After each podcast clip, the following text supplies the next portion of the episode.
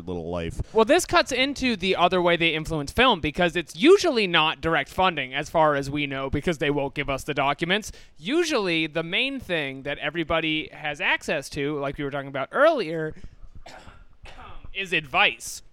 So, if you're doing any kind of film with a secret agent in it, and there's a lot of them, they'll just like give you a CIA agent to sit on set and tell you how things really are.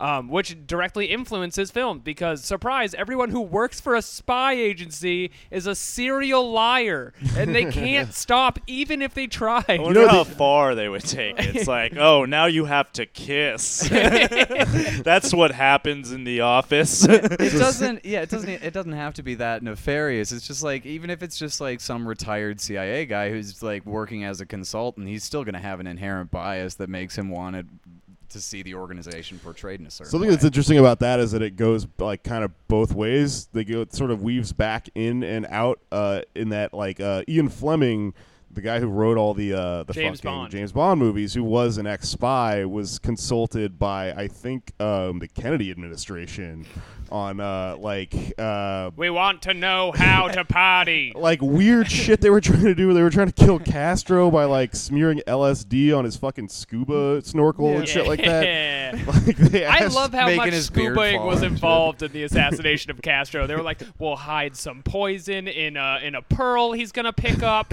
Uh, he's gonna walk into a CIA created shark. Yeah. and then Ian Fleming is like, well, We've been consulting the writer for Scooby Doo on all these ways to kill Castro. what if you hire a short uh, Asian man to throw a bowler hat at him that's also a knife? That'll take him down, right? like he's got like ridiculous shit that's been through the meat grinder of him having been a spy and then him writing in a joking manner about spy shit. they all just the way tried back to around. paint his entire body gold